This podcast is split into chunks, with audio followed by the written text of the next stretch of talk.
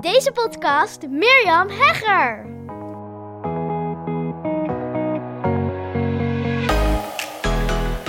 Gisteren maakte ik zo'n interessante situatie mee.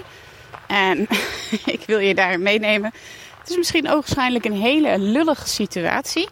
En ik kwam thuis en ik zei tegen Sander: Nou, ik was toch even danig van me apropos door deze situatie. Je hoort trouwens, ben aan het wandelen en je hoort een landbouwmachine op de achtergrond. Maar ik loop eh, ervan weg, dus zometeen is dat geluid ook weg. Ik hoop dat het goed met je gaat. Och, wat is het heerlijk op dit moment buiten. Nou, je hoort dat natuurlijk vaak van mij. Ik ben nu eenmaal echt een buitenmens en ik hou er zo van om ja, lekker buiten te zijn. Het liefst in beweging, dus lekker wandelen. En uh, ja, daar word ik zo blij van. Ik krijg zoveel energie en inspiratie van. Ik ben benieuwd of jij ook iets hebt wat jou enorm inspireert. Ja, gisteren. Ik um, moest even in het ziekenhuis zijn, even wat uh, bloed prikken. Naast dat ik een langdurige blessure, hier komt ie, hier komt ie, update, heb gehad. Jawel. ik heb vanaf januari last gehad van een frozen shoulder. Daar heb je vast wel iets van meegekregen in deze podcast. Mocht je nog niet zo lang luisteren, welkom dan. Super tof dat je luistert. Heel erg leuk. Nou, dat was, dat was me wat. Ik heb um, maanden, en dan overdrijf ik dus niet, ik denk vier maanden op de bank geslapen in plaats van in bed. Niet omdat uh, Sander en ik echtelijke ruzies hadden, maar omdat ik niet in een bed kon liggen. Heel triest, treurig, somber. nou goed, ik heb het beste van gemaakt. Ik was lang blij dat we zo'n bank hadden waar ik wel op kon slapen. Of in ieder geval, ik heb ook periode gehad dat dat dus niet lukte. Maar ja, het was echt een super heftige blessure. En dat ging me niet over. En op een gegeven moment ik natuurlijk ook heel veel tips van luisteraars gekregen, volgers dank je wel daarvoor. En um, nou ja, goed, ik kan er nog wel een keer andere keer wat over vertellen. Maar anyway, um, op een gegeven moment, ja, het ging dus niet over, ben ik naar de huisarts teruggegaan.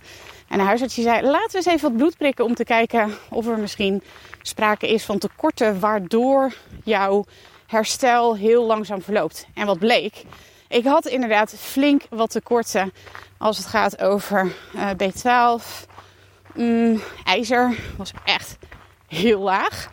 Um, nou ja, en nog zo wat. Dus ik ben allerlei dingen gaan doen om die tekorten aan te vullen. En um, ja, dat, dat, uh, dat gaat super goed. Ook heel gezond aan het eten, wat ik normaal gesproken al doe. Maar um, ja, Sander die doet ook mee. Wat inhoudt dat we echt lekker bezig zijn. En ja, lekker gezond eten. Ook tussen de middag. Ik moet zeggen dat het er dan toch nog wel eens bij inschiet. Maar ja, we zijn gewoon heel lekker bezig al een tijdje. En ja, dat bevalt super goed. Anyway, we zijn dus die tekort aan het um, opvullen. En ik merk dat ja, ik soms wel eens denk: ja, hoe staat het er nu voor? Wat is de, de update eh, status? Ik voel me goed. Ik voel me sowieso dus veel beter. Mijn uh, klacht is zo goed als verdwenen. Ach, wat ben ik een dankbaar mens. Echt niet te doen. Wat heb ik zo ontzettend uh, heftig uh, ja, last gehad van die blessure. Nou, ik wilde gewoon even de update weten. En dus de huisarts, die was het me eens. En uh, ik ging dus bloed laten prikken in het ziekenhuis.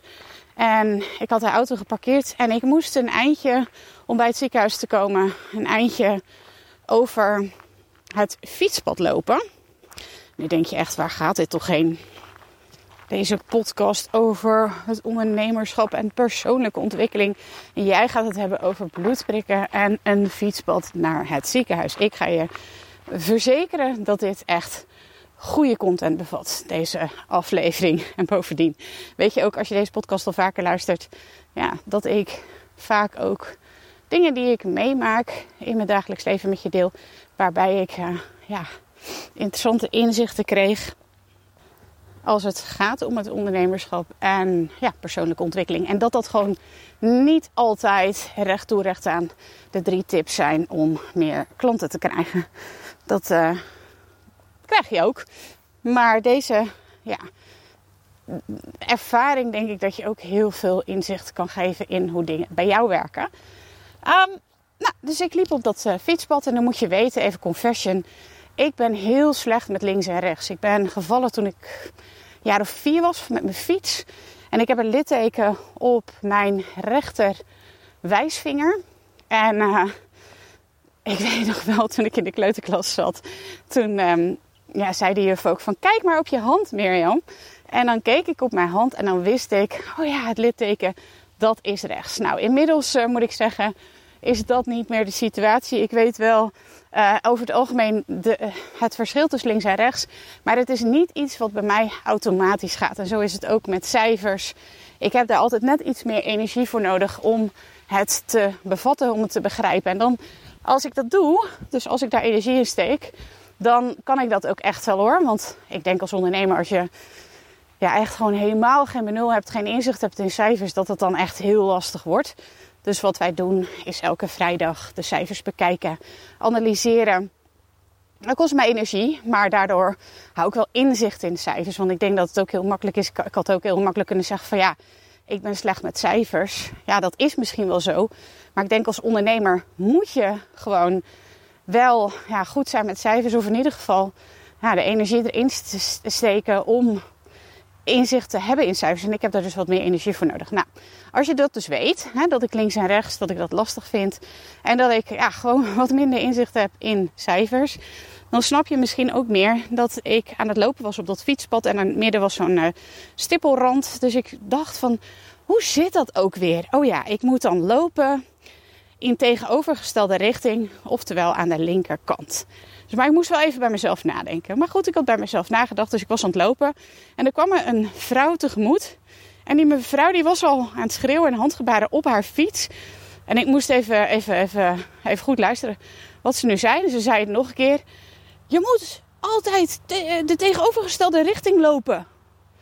En, en, dan is tegenovergesteld voor mij dan al een moeilijk woord. Want dan, dan, dan raak ik al in de war. En deze mevrouw die zei dus nog een keer, riep, je moet aan de tegenovergestelde richting lopen. En ik kijk naar mezelf, ik kijk naar het fietspad, ik kijk naar mijn positionering op dat fietspad. Dus ik zeg tegen haar, of roep, want ze was nog steeds naar me toe aan het fietsen. Uh, maar dat doe ik toch ook? En vervolgens, uh, nee schuddend en zwaar uh, verontwaardigd, fiets tussendoor. En ik begon aan mezelf te twijfelen. Ik dacht, hè? gaat dit wel goed? Hè, doe ik nou toch iets verkeerd? En het hele stuk, nou het was maar een klein stukje hoor, maar toch, het, was toch, denk 50 meter. Maar dit is voor mij dus al lastig in te schatten, want ik ben dus niet zo goed met bijvoorbeeld uh, afstanden. 50 meter, ja, was het toch een onzeker stukje voor me. Om het even zwaar te dramatiseren. Oké.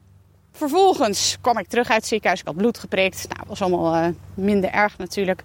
Want tevoren zie ik er altijd een beetje tegenop. Terwijl ik toch wel per jaar, ik denk een stuk of vier keer moet bloed prikken. Maar anyway, ik zie er altijd een klein beetje tegenop.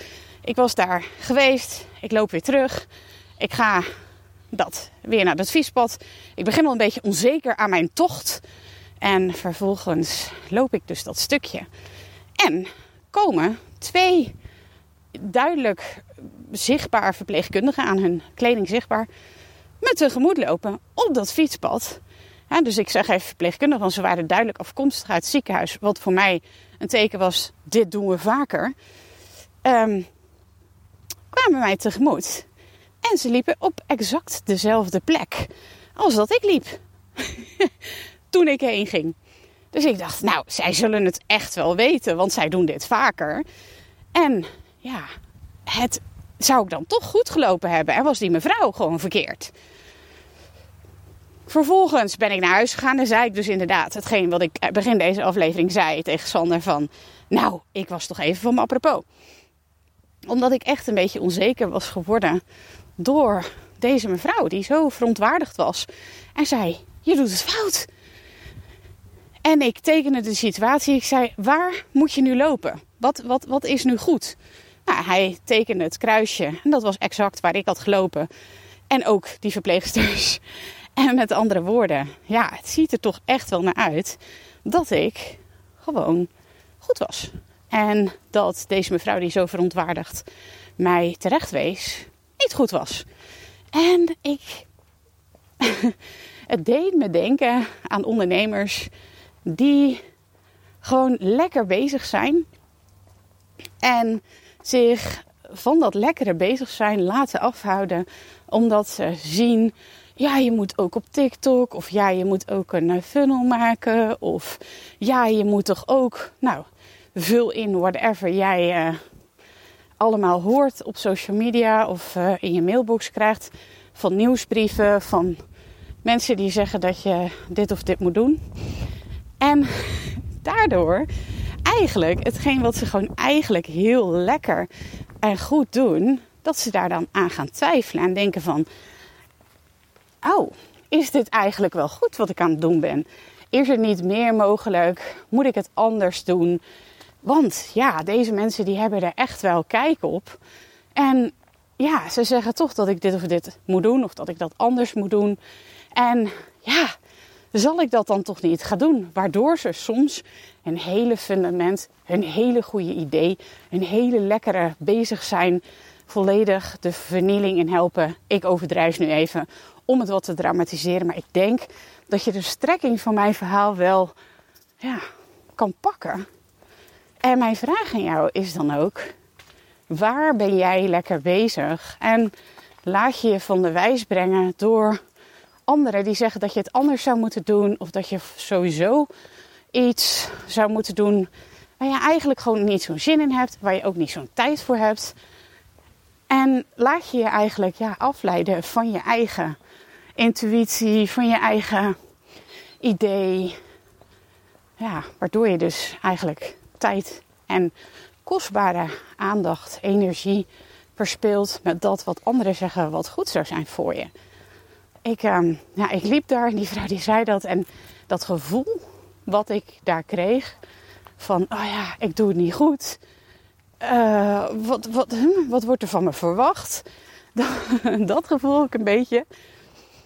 Dat herinnerde me ook wel echt aan het begin van mijn ondernemerschap. Toen ik nog aan het begin stond van mijn online ondernemerschap.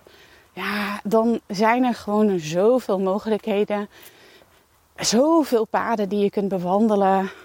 Um, zoveel kansen die je als kans worden, unieke kans worden voorgeschoteld. Nou, dat ik daar best wel eens onzeker van uh, kon worden. Of dat ik bijvoorbeeld, ik had best wel een e-mail funnel. Oftewel, ik had gewoon een paar mails geschreven als mensen dan mijn uh, weggever hadden gedownload. Ik had toen een weggever over stress. En ik, werkte toen met, uh, met, met, voornamelijk met moeders, met opvoedstress. En dan had ik een EHBO-kit voor opvoedstress. En daarna had ik een paar mails. En die waren gewoon best wel goed. Maar ik weet nog wel dat ik toen van de Amerikaan een e-mail funnel had. Uh, ja, gewoon van die mails, zeg maar. Inhoudelijk had gedownload. Toen heb ik die hele mails herschreven. En ja, als ik daar zo achteraf naar keek, dacht ik. Dit is niet helemaal wie ik ben. Dit is niet helemaal wat bij mij past. Maar ja, ik was best wel onder de indruk van de resultaten van uh, die meneer die ik toen uh, had gevolgd, uh, opgevolgd, waar ik het advies van het opgevolgd. Heeft boeken geschreven, geeft webinars. gewoon indrukwekkende serial um, multi-entrepreneur, miljonair. Dus ik dacht, dit is goed, dit moet ik zo doen.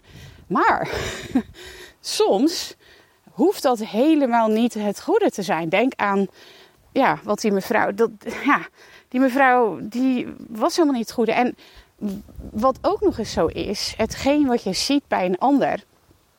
Had laatst bijvoorbeeld met Facebook adverteren. Vroeg ook een klant uh, aan me van... Um, ja, ik, uh, ik heb een idee voor een Facebook advertentie. Want ik zag deze voorbij komen. En ja, die vond ik zo leuk. En toen zei ik tegen haar van ja... Maar wat jij ziet aan de buitenkant, dus die advertentie... Dat wil nog niet zeggen dat, het, dat die bijvoorbeeld heel goed scoort. Je kan naar, ik weet niet of je dat weet, maar je kan naar een Facebook Gallery gaan in, het is gewoon openbaar. Kan je gewoon, weet ik veel, facebook.nl slash, uh, facebook.com slash gallery of zo. Ik zeg nu even simpel, het zal vast niet zo simpel zijn. Maar zoiets, als je googelt op Facebook Gallery dan, dan, uh, of Ad Gallery, dan gok ik dat je daar wel op komt. En dan kan je gewoon advertenties van anderen bekijken. En dan kan je ook zien wat de looptijd is. En dat is meestal best wel een goede indicatie van goh, is die nou eigenlijk succesvol? Dus ik ging even kijken en die advertentie van, uh, die, die zij mij liet zien, die stond er net in. Dat was gewoon net een nieuwe advertentie. En dan denk ik van, het is misschien een leuke advertentie. En als, het je, als je denkt van hé, hey, maar ik kan dat ook voor mijn business doen. En je vindt hem leuk. Ik zou zeggen, gewoon lekker doen. gewoon lekker proberen. Want met uh, advertentie is het gewoon heel veel trial and error. Dus gewoon lekker doen. Maar als je denkt, ja, ik doe dat omdat ik dan succesvol ga adverteren. Want dat doet die en die grote ook. Hmm, kijk eerst even of dat zo is. En um, ja, laat je niet afleiden. Ik liet me dus gewoon echt afleiden. Doordat die mevrouw heel aanwezig en dominant mij terecht wees op iets wat gewoon, ik gewoon goed deed. En uh, ik denk dat het in je business ook zo is. Dat je gewoon een heleboel dingen goed doet. Die gewoon lekker gaan. Ga niet te veel aan jezelf twijfelen. Denk niet altijd dat het beter kan, vaker kan, meer kan, whatever. Maar blijf bij jezelf en laat je niet afleiden door anderen. Wat ontzettend leuk dat je weer luisteren naar een aflevering van mijn Hooked on Business podcast. Ik kijk er alweer naar uit om een volgende aflevering voor je op te nemen. Tot dan! Als je deze podcast luistert, is de kans groot dat je dol bent op ondernemen en persoonlijke ontwikkeling. Luister dan ook zeker even naar meer dan 80 afleveringen die ik heb opgenomen in mijn geheime podcast. Waarin je een exclusief kijkje krijgt in mijn ondernemersavonturen, keuzes die ik maak en waarin ik concrete tips deel over alles wat met het ondernemerschap te maken heeft. Je kunt je voor mijn geheime podcast gratis aanmelden via mirjamhegger.nl slash geheime podcast. Ook kun je me volgen op Instagram, waar ik dagelijks interessante posts en stories deel via Mirjam Hegger Podcast Expert. Misschien ben je door deze Hooked on Business podcast helemaal enthousiast geworden om zelf een eigen podcast te starten. Gaaf! Podcasten is echt my second love en daar liggen nog super veel kansen voor ondernemers. Als je er meer over wilt weten, dan kun je natuurlijk altijd even naar mijn podcast Masterclass komen. Inschrijven is helemaal gratis en doe je via miriamhegger.nl slash masterclass. Of je beluistert mijn podcast over, jawel, je raadt het al, podcasten. Zoek dan op mijn naam of de titel van mijn podcast over podcasten, namelijk de Podcast Masters Podcast. Heb je vragen naar aanleiding van deze aflevering of wil je mij iets vragen? Dan vind ik het altijd super leuk om van je te horen. Mail me even naar miriam.miriamhegger.nl of stuur mijn Insta-DM via Mirjam Podcast Expert. Voor nu een hele fijne dag gewenst en heel graag tot snel!